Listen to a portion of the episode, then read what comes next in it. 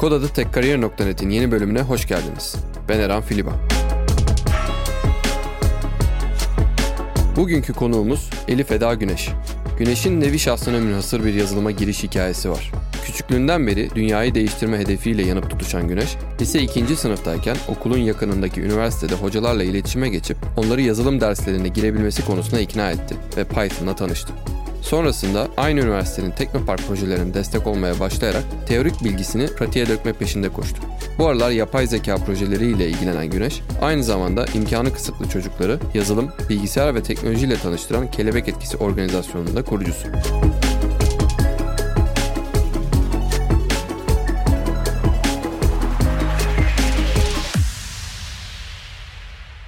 Hoş geldin Güneş. Hoş buldum. Nasılsın? Teşekkürler siz. Ben de iyiyim teşekkürler. Şimdi öncelikle çok teşekkürler podcast'e katıldığın için. Bugün senin yazılım yolculuğunu aslında biraz senden dinlemek istiyorum. Yazılıma nasıl girdin? Yazılımla nasıl tanıştın? Nasıl öğrendin? Bunlardan biraz bahsetmeni istiyorum. İstersen kronolojik olarak ilk tanışma anından başlayalım. Bugüne doğru gelelim. Tabii olur. Ya ben teşekkür ederim bu arada.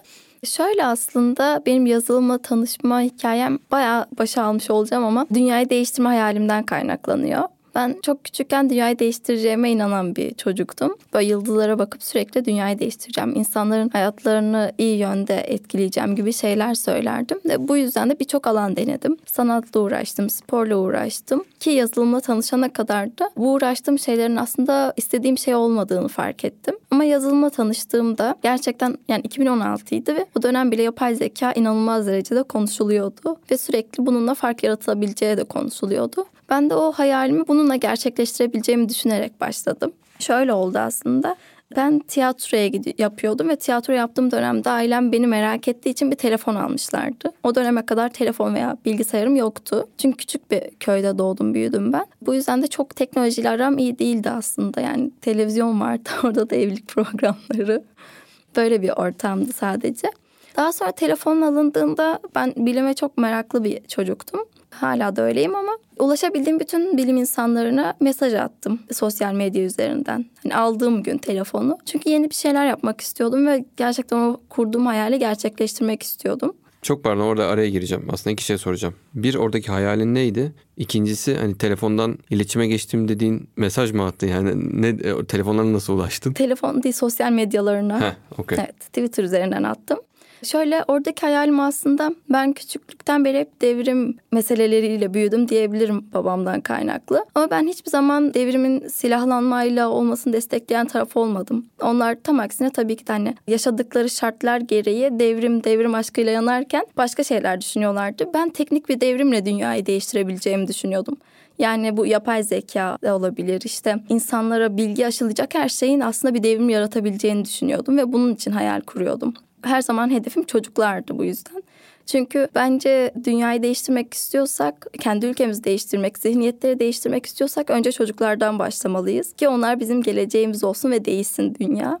Bu şekilde yola çıktım ve hayalim buydu. Sonra sosyal medya üzerinden işte ulaşabildiğim bilim insanlarına mesaj attım. Ben kendimi geliştirmek istiyorum. Böyle bir yerde doğdum, büyüdüm. Şu ana kadar sadece bunları öğrenebildim. Ama kendimi geliştireceğime de inanıyorum hani ne yapmam gerekiyor diye. Sağ olsun bazıları dönüş yaptı. Dönüş yaptıklarında da sayfalarında bir yarışmanın işte yarışmaya hazırlanan ekibin başvuru formunu gördüm. Sonra garip bir şekilde yani hiçbir bilgim yok teknolojiye dair, yazılıma dair, işte tasarıma dair hiçbir bilgim yok. Ama içimden bir ses ona başvuru yapmamı söyledi ve altı kez başvuru yaptım. Mektupta şu yazıyordu sadece. Hiçbir şey bilmiyorum ama öğrenebileceğime eminim. Çünkü seviyorum öğrenmeyi. Altıncıdan sonra artık dönüş yaptılar. Yani bıktılar büyük ihtimal. Ve o ekibe dahil olduktan sonra ben yazılımla tanıştım. Yani yazılım nedir, işte tasarım kısmı nedir gibi şeyleri orada öğrenmeye başladım aslında. Peki bu yarışma neydi bu arada? Mars Rover Challenge'lara hazırlanan bir ekipti. Hatta liseli bir ekipti. Genelde üniversite öğrencileri hazırlanıyor. Biz sadece liseliler olarak bu yarışmaya hazırlanıyorduk ve katılmaya hak kazanmıştık. O ekiple birlikte öğrendim. Challenge'da o challenge'da çözülen problem neydi? Şöyle size birkaç şey veriliyor işte temel beceriler yapmanız gerekiyor şey robota. İşte beyzbol topunu tanıyacak, işte buraya gittiğinde farklı bir isim olduğunu algılayacak gibi şeyler yapılması gerekiyordu. Ben onun için kendim geliştirmeye başladım aslında. Görüntü işleme kısmına ve yapay zekaya orada giriş yaptım. Şimdi bir dakika. görüntü işleme şimdi o, o zamana kadar bir şeyin yoktu. Yazılım geçmişin yoktu. Mars Rover Challenge'ına başvurdun, kabul edildiniz takım olarak ve direkt görüntü işlemeden mi girdin? He, şöyle oldu aslında. Ben lisedeydim. Lise 2'den itibaren üniversiteye gittim. Erciyes Üniversitesi'ne. Dedim Hı-hı. ben yazılımla uğraşmak istiyorum ama bunu profesyonel anlamda yapmak istiyorum. Liseli olduğum için de eğitim alabileceğim bir alan yok. Ben üniversitede derslere girebilir miyim dedim ve kabul ettiler. İlk önce algoritma dersi daha sonra Python derslerine girmeye başladım. Eş zamanlı olarak da Teknopark'ta proje geliştirmeye başladım. Teknopark ortamında da zaten herkes birbirine bir şey katar. Hmm. Orada da kendimi geliştirdim. Daha sonra Derviş Karaboğa diye bir hocamız vardı. Bir algoritmasını yapan, yapay zeka algoritmasını yapan. Sağ olsun o destek verdi. Onun sayesinde de biraz giriş yaptım. Aslında lisedeyken üniversiteye geçtim diyebilirim. Küçük bir dönemde Anladım. olsa. Peki o biraz şey odaklanmak istiyorum, derinleştirmek istiyorum. O ilk yazılım öğrenme hı hı. ne kadar sürdü bu arada? Tabii hani çok bitmedi de yani Hala hani aynen yani hani hepimiz için öyle ama hani ilk süreç neydi? Gerçekten ilk yazılımı öğrenmen, kodu öğrenmen, işte Python'ı öğrenmen, basit bir uygulama yapabilmen. Şöyle şurayı da söyleyeyim isterseniz. Ben normalde bilgisayarım vardı ama köye gitmem gerekiyordu lisedeyken ve köyde internet çekmiyor. Herhangi bir teknolojik alet çekmiyor. Dumanla haberleşeceğiz yakında. Ve şey orada kendimi geliştirmem gerektiğini ve durmamam gerektiğini bildiğim için mesela ilk öğrenmeye başladığım dönemde herhangi bir online kaynak yoktu hmm. bu yüzden. İlçeye gidip oradan PDF çıkartmıştım. Ve ya İngilizcem de yok. Yani sadece Python kaynakları yazıp çıkarttığım kaynakları düşünün. İşte fonksiyonlar hmm. yazıyor ve bazı hazır kodlar var. Bu fonksiyonları başka bir kağıda geçirerek bilgisayarda internet olmadığı için işe yaramıyor zaten başka bir kağıda geçirdim. İşte o hazır kodlara bakıp sıralamasını hangi sırayla yazılıyor gibi şeyleri öğrendikten sonra işte iki ayım böyle geçti. Sabah benim kendi hedeflerim vardı. İşte bir yıldızım vardı. Mesela ben hayatta hep gökyüzüne bakıp sürekli bir yıldız edinirim. Sonra bakarım bütün gökyüzü benim olmuş çünkü hepsi farklı yıldızlar. Sürekli çalışacağım dönemi şey saat aralığına baktım bir yıldız vardı. Ben gece 12'de başlıyordum. Sabah 5'te o yıldızı gördüğüm anda bırakıyordum işi ve bu şekilde çalışıyordum aslında. Daha sonra Kayseri'ye gittim ve orada da işte internetim olduğu için online platformlara ve üniversiteye devam ettim. Anladım. Peki şimdi mesela hani internete bağlı olmayan bilgisayarla yapamadım. Hı-hı. Kağıt üzerinde yaptım. Aslında ezberledim bazı şeyleri, Hı-hı. sıralarını vesaireleri. Tabii bunu uygulama kısmını yapamadan mesela kafanda nasıl oturdu o sistem? Şöyle ben hatta bu kelebek etkisi alanında bir projem var köy okullarını gezdiğim. Bazı okullarda teknolojiye çok ilgi oluyor, yazılıma çok ilgi oluyor ama herhangi bir teknolojik alet olmuyor. Ben de onlara kendi öğrendiğim yöntemle gösteriyorum. Kendimi bir robot olarak düşünüyorum veya bir bilgisayar sistemi ne olarak adlandırırsanız.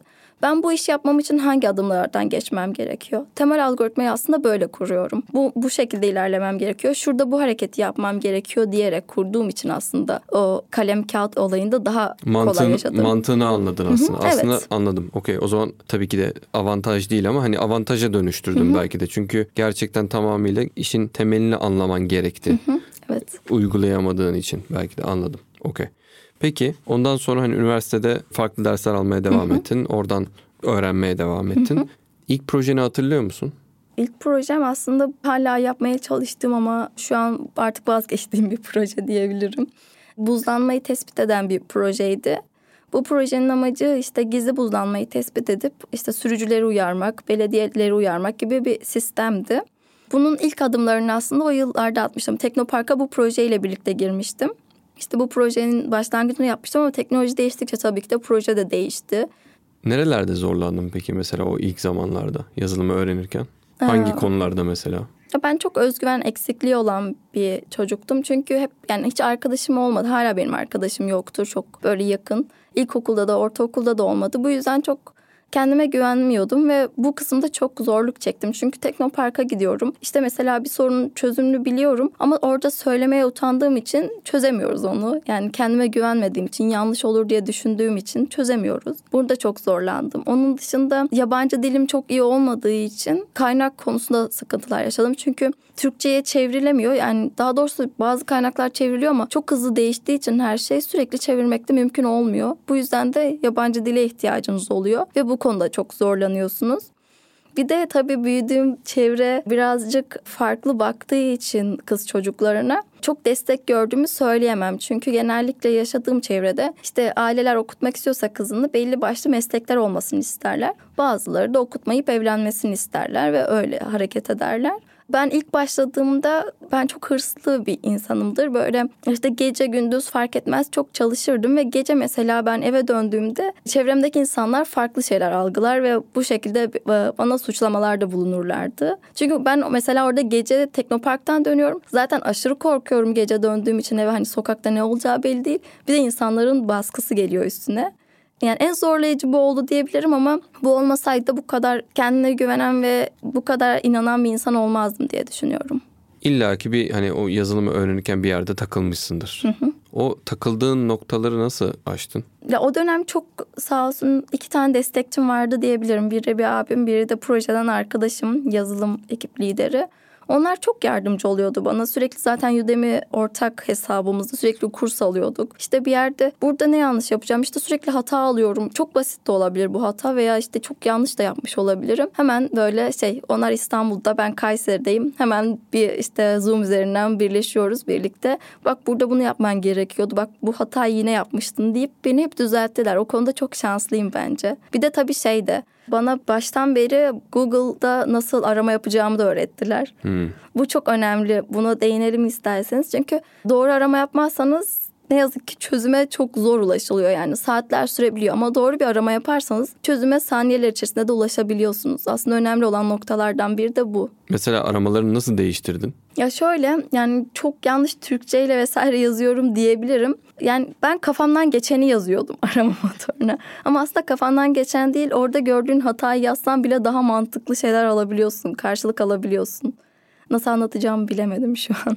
Direkt hata mesajını direkt evet, yani yazsan zaten daha, daha kolay evet, mesela yani şey bakıyorsunuz şu hatayı alıyorum yazmaktan sonra hata mesajını yapıştırsanız zaten bir sürü şey çıkıyor ama ben sürekli kafamdan geçeni yazıyordum ve aslında öyle arama yapılmıyormuş. Hı-hı. Veya işte formlar üzerinde arama yapmak daha mantıklıymış. Çünkü seninle aynı şeyleri yapmaya çalışan bir sürü insan var ve onlar birbirine yardımcı oluyor Hı-hı. gibi. Yapay zekaya geçişinden biraz bahsedebilir misin? Ya yani daha doğrusu odağından. Yapay zeka aslında o projeyle birlikte başladı. Daha sonra çok hoşuma gitmeye başladı. Bu işte yazılım ekip liderimizle birlikte freelance iş yapıyorduk. İşte görüntü işleme yapıyorduk. Örneğin Hindistan'a işte şey yapacaksın. Arabayla motorları sayan bir sistem yapacaksın. Veya işte Brezilya'da bir okula çocukların jest mimikleriyle işte o günkü beden dilleriyle mutlu olup olmadıklarını işte nasıl stres olup olmadıklarını anlatan bir yapay zeka yapacaksın. Bir görüntü işleme yapacaksın gibi şeyleri onda görünce ve ona destek olunca aslında çok hoşuma gitmeye başladı. Daha sonra kendi projeme baktığımda normalde ben bir sensörle halledecektim bu projeyi. Daha sonra aklıma şey geldi neden ışığın kırılma polarizasyonunu kullanıp da buzlanmayı tespit etmiyorum? Mesela ya böyle şeyler daha fazlasını görünce çok hoşuma gitmeye başladı ve aslında bu yapay zeka görüntü işleme kısmı devreye girdiğinde bir işi daha doğru çözülebildiğini de anlamış oldum. Yani mesela sensör diyelim sensörle belli bir veriler alırız o verileri işleriz işte bu oluyorsa bu olur vesaire deriz ama bunu bir de görüntü işleme ile yapay zeka ile desteklediğimizde doğru oranını arttırırız gibi. Peki bu yapay zeka projelerinde devam ettin mi sonra? Aslında iki yıl kadar duraksama dönemim oldu. Çünkü ben şey düşünüyorum bu işte dünyayı değiştim hayalime tekrar geleceğim ama iki yıl boyunca yazılımı bırakıp sosyal sorumluluk projelerine ağırlık vermek istedim. Çünkü evet öğreniyorum işte para kazanıyorum bu işten işte kendi hayatımı sürdürebiliyorum ama insanlara bir faydamın olmadığını düşünmeye başladım. Çünkü hayat da benim için kitap gibidir. Mesela bir kitabı bir kişi okusa mı çok değerli o kişi bir kişiye bir şey katsa mı yoksa yüzlerce kişiye bir şey katsa mı daha değerli? Benim için yüzlerce kişinin okumasını isterim o sevdiğim kitabı. Ben bu işi öğrendiğimde bir sürü çocuğa öğretmek istedim. Bilimi, teknolojiyi, işte bu bilim ve teknolojiyle yapabileceklerini. Bu yüzden de Kelebek Etkisi adında bir projeye başladım. Bu projenin amacı benim gibi ben birleştirilmiş sınıfta okumuştum. Yani birinci, ikinci, üçüncü sınıflar birleşik. Böyle bu yani 80 darbesinden önce falan böyle dayıların anlattığı biz böyle okullarda okuduk zorlu dönem dediği şeyi ben yaşadım. Ve hani yılımıza bakacak olursak da olmaması gereken bir şeydi. Öyle olunca ve hala böyle çocukların olduğunu bildiğim için bu yola çıktım. İşte çocuklara bilim ne, teknoloji ne, işte kim neler yapmış, o çocuklar neler yapabilir bunları anlatmaya çalıştım. Daha sonra onkoloji servislerine gittim. Çünkü insanı hayatta tutan şey umutlarıdır. Oradaki çocuk 3 aylık da geliyor kanserli olarak. İşte 1 yaşında da geliyor. Daha dünyayı görmeden hastane koridorlarında yaşamayı öğreniyor. Bu yüzden onlara umut vermem gerektiğini düşünüp işte onlara gidiyordum. Aileleri yanlarında kalamıyor. Ben bayağı bir başhekimin beynini yediğim için girebilmiştim. Normalde yasaktır. Böyle bayağı sterilize olup işte her şeye çok dikkat edip giriyorsunuz. Çocukların ihtiyaçları neyse işte bazılarını dizime yatmak oluyor. İşte bazıları benimle zaman geçirmek istiyor. O zaman geçirirken anlatıyorum işte aklıma ne gelirse o an ne öğrenseler onlara faydalı olacağını düşünürsem işte çoğu okula başlayamamış oluyor hastalığı yüzünden. Okula başladığında nelerle karşılaşacağını anlatıyorum. Ve bu sayede de aslında elimden geldiğince umut vermeye çalışıyorum. Hatta çok güzel bir yani benim hayatımı çok etkileyen biri var. Bu iki yılın sonunda tekrardan hayata tutulmamı ve projelere başlamamı etkileyen kişi. İsmi Elif benim gibi ve şey hastanede tanıştık işte onkoloji servisindeydi. Zaman geçiriyordum gidiyordum onunla birlikte zaman geçiriyorduk işte resim yapıyorduk. Benim dizimde kucağımda uyuyordu. Ve çok güzel zaman geçiriyorduk. Tuz yemesi gerekiyordu ama gerçekten neden hani kaynaklı bilmiyorum. Sadece damardan aldığında daha uzun süre kaldığını biliyorum hastanede. Ama artık çocuk bıkmıştı. Yani sürekli tuz nereye kadar yiyecek? Ben de onunla birlikte yemeye başlamıştım. Ve aylar geçti. işte pandemi yüzünden gidememeye başladım. Hı. 5-6 ay kadar sonra beni bir numara aradı. Bilmediğim bir numara. İlf aramıştı. iyileşmiş ve beni özlemiş. Tekrardan buluşmak istediğini söyledi. Bu benim için dönüm noktalarından biri oldu. Çünkü ben o güne kadar hay- çocukların hayatına dokunabildiğimi bilmiyordum. Sadece dokunmak istediğimi biliyordum. O günden sonra aslında fark etmeden de olsa çocukların hayatına dokunduğumu fark ettim ve bundan vazgeçmek istemediğimi anladım. Şeyden bahsettin, senin yıldızından bahsettin, aslında evet. hedeflerinden bahsettin. Evet. Yani orada da bir metafor var belki ama ve hani benim devrimim teknolojik evet. getirdin konuyu. Orayı biraz açmak istiyorum. Yani ne demek o senin için? Benim için şu aslında sadece teknolojik değil, bilim ve teknolojinin bilim. olduğu bir devrim istiyorum. Çünkü insanların birbirini incitmektense güzel işler yaparak değişiklikler yaratabileceğine inanıyorum. Devrim bir sistemi değiştirmek aslında bu sistemi istemediğimiz bir sistemi bilim ve teknolojiyle değiştirebileceğimize inanıyorum. Savaşla değil yani silahlanmayla değil bilim ve teknolojiyle daha ileri giderek daha güzel şeyler yaparak değiştirebileceğimizi düşünüyorum. Ve hayatımı buna göre şekillendiriyorum. Ben bir şey eleştiriyorsam o şeyi değiştiririm. O şeyi değiştirene kadar uğraşırım ve vazgeçmem. Aslında eleştirdiğimiz bir sistem varsa orada onu değiştirmemiz gerekiyor. Ve bu değişimde insanların yara almasına gerek yok bence. Bu değişimde bilimin olması ve teknolojinin olması gerektiğini düşünüyorum. Ne kadar bir yerde bilim ve teknoloji fazlaysa o yer gerçekten çok gelişir ve güzelleşir diye düşünüyorum. Neden böyle bilim ve teknolojinin önemli bir şey olduğunu düşünüyorsun? Rolü? Ee, şöyle çünkü dediğim gibi babamdan dolayı işte devrim olaylarının çok fazla içinde büyüdüm işte. İnsanların birbirine neler yaptığını çok bilerek büyüdüm aslında. Ve ben şöyle söyleyeyim yani siz zengin olsanız da ben sizin ayakkabınızda yırtık görsem ağlarım. Öyle bir çocuktum. Sürekli insanlara ağlıyordum ama insanlara zarar gelsin istemiyordum. Sonra bilim ve teknolojiyle tanıştığımda ve neleri değiştirebileceğini ve ne kadar güzel şeyler yapabileceğimizi gördüğümde aslında bu fikre vardım. Kelebek etkisinden burada biraz onunla ilgili bir sorum olacak. Kelebek Hı-hı. etkisinde sen çocukları teknolojiyi, yazılımı, bilgisayarı Hı-hı. anlattın. Evet. Şeyi hissettin mi? Sen anlatırken aslında kendinin de daha iyi anladığını veya hani kendine anlattığını hissettin mi hiç? Evet ya ben çok duygulanıyorum bu yüzden. Çünkü o sıralara baktığımda aslında kendimi görüyorum. Ben de çok küçükken onlar gibi çok büyük hayaller kurardım. Hatta çevremdeki insanlar onları sallamadıkları gibi beni de sallamazlardı. İşte bilim insanı olmak istiyorum deyince niye büyük hay- şey hayallerin olsun ki bir doktor olacağım, öğretmen olacağım de derlerdi.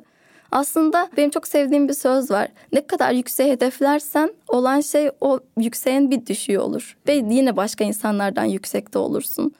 Bu yüzden evet yani kendimi görüyorum ve garip bir şekilde bir duygusal bağ oluşturuyorum onlarla. Peki artık reel sektördesin. Hı hı. Yani çalışıyorsun. Evet. Ve hani bu öğrendiklerini aslında gerçekten uygulayabiliyorsun. Hı hı. Farklı farklı yerlerde de çalıştın. Hı hı. O geçiş nasıl oldu? Yani aslında sende zaten çok böyle hızlı bir geçiş oldu hı hı. belki hani öğrenmeden direkt uygulama hı hı. kısmını ama senin reel sektöre tamamen geçtikten sonra böyle şaşırdığın veya beklemediğin bir şey oldu mu veya bir şey anlamında soruyorum ortam anlamında değil de daha çok hani uyguladığın, öğrendiğin şeyleri ha ben böyle öğrendim ama aslında hiç gerçek dünyadaki gibi değilmiş öğrendiğim. Bizim başka şekilde çalışmamız lazımmış gibi. Yani daha böyle hani yazılım tarafından bahsediyorum. Ya şöyle söyleyeyim ben ilk işim ya normalde Teknopark'ta vesaire freelance çalışıyordum ama ilk işim liseyi bitirdikten sonra Vodafone'da oldu. Ve hiçbir şey fark bilmediğimi fark ettim. Yani inanılmaz fazla bilgi varmış. Ben çok küçük projelerde yer alıyormuşum aslında. İşte oraya girmemle birlikte Java öğrenmeye başladım. Beni en çok şaşırtan gerçekten hiçbir şey bilmediğim oldu. Diğeri dillerini anlamamam oldu. Böyle çok garip bir dil konuşuyorlar. Ne gibi? Plaza dili ve edebiyatı. çok karışık. Ama orada mesela beni çok mutlu eden bir şey daha oldu. Barış abi vardı. Aynı bölümde çalışıyorduk. O yazılımcı olarak çalışıyordu. Ben onun yanında çırak gibi bir şey demişti. Bana her sabah kalkıp Java öğretiyordu ve gönüllü olarak yapıyordu. Bu da beni çok şaşırtmıştı. Çünkü şimdiye kadar insanların böyle hayır yapamazsın, saçmalama işte git elin hamuruyla karışma gibi bir sürü şey duyduktan sonra bir insanın bu kadar destek vermesi beni çok şaşırtmıştı. O bir patern olmaya başladı senin hikayende. Yani genel olarak hani insanlardan destek alıyorsun veya hı hı. insanlardan destek istiyorsun. Bu sana nereden geliyor? Yani özellikle hani sana mesela ailende gördüğün bir şey miydi yoksa deneme yanılmayla mı bulduğun bir yöntem mi bu? Şöyle aslında çok saçma ama ben bunu kahvede öğrendim. Babamla birlikte kahveye gidip oralet içerdim ve orada aşırı büyük sohbetler döner. Böyle insanlar aşırı özgüvenli bir şekilde birbirleriyle konuşurlar ama yani özgüvenli olacak çok bir şey de yok kahvede ve okey atıyoruz orada. Ben orada öğrendim. Daha sonra bilmediğim şeyleri sormam gerektiğini ve özgüvenli olmam gerektiğini de aslında orada öğrendiğimi fark ettim. Hiçbir şeyden çekinmiyorum. İnsanlar işte bunu bilmediğimi bilirse bana nasıl bakar? İşte ya herkes her şeyi bilecek diye bir şey yok ve bilgi sonsuz. Ya ben hayatımın sonuna kadar her gün binlerce bilgi öğrensem de tamamını öğrenmeden öleceğim zaten. Ve bunun fark ettikten sonra aslında insanlar utanmamaya ve bilmediğim her şeyi sormaya, atılmaya başladım. Gidiyorum işte üniversiteye. Üniversitede bir hocaya şey dedim direkt. Ben burada ders almak istiyorum. Profesyonel anlamda yapmak istiyorum. Şimdiye kadar büyük ihtimal kimse oraya gitmediği için adam o kadar mutlu oldu ki yani herkese yönlendirdi. Bak şurada şu ders al, şurada şu ders al. Böyle üniversite öğrencilerine daha sonra bu arada kariyer gelişimiyle ilgili işte neler yaptığım gibi konferanslar da verdim. İşte Teknopark'ta şu şekilde ilerledim. İnsanlara soru sormaktan çekinmedim. İşte şu projede yer aldım. Bu hocalarla çalıştığım gibi şeylerde de yönlendirmeler de yaptım. Bunun nedeni de tamamen o özgüvene işte küçük bir ortamda yani dayıların birbiriyle olan bağından çıktı diyebilirim. Çok saçma. Ama öyle. Onları rol model olarak aldın. Rol model, model olarak değil aslında ama garip gerçekten o kahve ortamında çok garip şeyler dönüyor ve orada hayatı anlıyorsunuz. Öyle mi? evet. Bir gün gidelim. Peki şimdi mesela hani herhalde hani demin dediğin şeyi söyleyeceksin ama şeyi merak ediyorum. Şu anda yepyeni bir alana girsen ve gerçekten Hı-hı. bilmediğin bir alan. Sallıyorum blok zinciri. Hı-hı. Bilmiyorum bilgin var mı yok mu ama hani buna mesela nasıl atlardın? Bu havuza nasıl atlardın? Direkt Google'da bir arama yapardım. Yani eğer hani bu şekilde sıfırdan bir yere girecek insanları yönlendirmek içinse ne olduğunu böyle yazardım yani ne? Sayfalarca yazılar okurdum. Daha sonra da bu alanda çalışma yapan bir insanı gözüme kestirip direkt ona yönelirdim. Ona nasıl ulaşabilirim ve ondan nasıl bilgiler alabilirim? O bilgileri aldıktan sonra da online platformlardan işte neler öğrenmem gerekiyorsa kurslarını alıp gerekirse gidip işte o kişi mesela işte konferans veriyorsa, ders veriyorsa o kişiye gidip derslerine girip daha sonra online platformlardan yararlanıp en son bir elime çıktı alırdım. Ya tamamen benim ilk olarak şeyim bu. İlk bir araştırma yaparım. Daha sonra araştırma sonucunda bulduğum kişilerle iletişime geçer ve aklımdaki şeyleri sorarım. Sorduğum şeyler çok saçma da olabilir bu arada. Bundan da hiç çekinmesinler çünkü ya ben de çok çekiniyordum. Acaba bunu sorarsam çok mu saçma olur? Çünkü karşımdaki insan bu konuda her şeyi biliyor. Hani ben hiçbir şey bilmiyorum. Acaba saçmalamış mı olurum? Cahil mi gözükürüm? Kesinlikle böyle düşünmesinler. Çünkü zaten bilmediğimiz için yazıyoruz. Yani dünyanın en saçma sorusu da olsa onu öğrenmek istiyorsak sormamız gerekiyor. Daha sonra da dediğim gibi bir sürü kurs alıp o kurslar üzerinden giderdim. Şu an günlük hayatına baktın hem şu an çalıştığın şirkette hem içerik üretiyorsun hem de aynı zamanda yazılım projeleriyle evet. uğraşıyorsun. Bu ikisini nasıl hani aynı anda yürütüyorsun? Şöyle ya ben çok enerjik bir insanımdır. Hiç yorulmuyorum. Bilmiyorum çok mu belli oluyor. Hiç yorulmuyorum. Çok fazla konuşurum zaten. Belli saat aralığında işimi yapıyorum. Zaten şu an çalıştığım şirket çok tatlı insanların olduğu bir yer. Yani kimse şey yapmıyor. Niye içerik üretiyorsun işini yapsana demiyor. Ve ben de çok obsesif bir insan olduğum için zaten bana verilen işleri çok iyi bir şekilde ve elimden gelen en hızlı şekilde halledip verdiğim için de ayrıca mutlu oluyorlar. Yani çünkü çok özenirim bir şeyi bitireceksem en iyisi o olmalı. Benim için en iyisi o olmalı. Ondan sonra teslim ederim. Yoksa yani günlerce de olsa uğraşırım. Bu yüzden de karşı taraf mutlu oluyor. Çünkü sonuçta değiştirilmesi gerekmeyecek bir şey elde ediyor. İçerik üretme kısmında da aslında içerik üretme nedenim birazcık benim de yönlendirme yapmak gibi. Yani çok farklı içerikler üretiyorum. Bir bakıyorsunuz işte kamp videosu da olabiliyor. Bir bakıyorsunuz yazılımla ilgili video da olabiliyor. Bunun nedeni de şu. İnsanlar işte ülkemizde özellikle bilmiyorum yurt dışında da vardır belki. Yani çok ülkeye yüklenmeyeyim de. Yani genellikle ben ülkede gördüm bir alanda çalışma yapıyorsan sadece o alanda çalışma yapacaksın. İşte yazılımcıysan sadece yazılımcı olarak çalışacaksın bir yerde. Asla kendini sporda geliştirmeyeceksin. İşte asla eğlenceli yerlere gitmeyeceksin. Asla açık giymeyeceksin bilimle uğraşıyorsan gibi şeyler olduğu için aslında ben oraya içerik üretmeye başladım. Çünkü ben bir görüşmeye gittim. Bir ziyarete gittim başkan ziyaretine. E, göbeği açık giydim diye üç gün TT oldum. Üç gün yani ekşide linçlendim. Ve neden? Çünkü ben oraya proje sunmak için gittim. Ben kesinlikle bir siyasi şeyle gitmemiştim. Proje sunmak için gittim ama ben öyle giyemezmişim. Ya bu benim karşı tarafa yaptığım saygısızlığın olduğunu düşünmüyorum kıyafetim. Bence orada önemli olan benim projem ve ne üretmek istediğimdi. Veya işte ya bunu sürekli babamla yaptığımız bir kavga. Babam şey diyor sen bilimle uğraşıyorsun nasıl böyle bir şey giyersin? Diyorum neden giymeyeyim? Ya benim kıyafetim beynimi etkiliyorsa zaten bir sıkıntı var ortada. Bu yüzden aslında oraya içerik üretmeye başladım. Çünkü ben çok çılgınlık da yapan bir insanım. Yeri geldiğinde gerçekten teknolojiyle uğraşırım. Yeri geldiğinde sosyal sorumluluk projeleri yaparım. Yeri geldiğinde de kendimi mutlu et, hissettirecek şeyler yaparım. Anladım ve bunu paylaşmak için aslında göstermek evet. için yani. Çünkü yani onlara da birazcık cesaret vermek istiyorum. Çünkü çok fazla toplum baskısı var ve artık bu toplum baskısının haddi hesabı yok diyebilirim. İnanılmaz yani her şeye linçlenebiliyorsunuz. Her şeye bir duyar kasılabiliyor. Önemli olan sizin hayatı nasıl yaşamak istediğiniz bence. Yani mutlu olmak istiyorsanız sizi ne mutlu ediyorsa öyle yaşamalısınız. Ben teknoloji inanılmaz derecede mutlu ediyor. Teknolojik içerikler yapmak da inanılmaz derecede mutlu ediyor. Ama ben kendimi aynaya baktığımda güzel gördüğümde de çok mutlu oluyorum. Neden ikisini bir taraf yüzünden diğer taraftan vazgeçeyim ki? Birazcık da bunu göstermek istiyorum. Özellikle kadınlara göstermek istiyorum. Şu anda çok ilgini çeken ve böyle daha belki de biliminde en uç noktasında olan çok merak ettiğin herhangi bir konu var mı? Ya aslında bu coin olaylarına vesaire girmek istiyorum ama birazcık o taraftan kaçıyorum. Çünkü ne olacağı belli olmuyor. Onun dışında robotik şeylere çok ilgi duyuyorum. İşte Boston Dynamics'in yaptığı şeylere ve bir gün gerçekten ben de bu şekilde işte kendi asistanımı yapmak istiyorum diyebilirim. Ama ya, tamamen istediğim şekilde yapmak istiyorum. Bunu küçükken çok eskiden beri başladığım bir proje aslında hani. Şu an istediğim şeyleri açtırabiliyorum vesaire ama ben o, benim istediğim o değil. Böyle Jarvis gibi bir şey düşünün. Hı hı. Yani onun gibi bir şey yapmak istiyorum ve buna inanılmaz derecede ilgi duyuyorum böyle şeylere. Bunları takip ediyorum daha çok.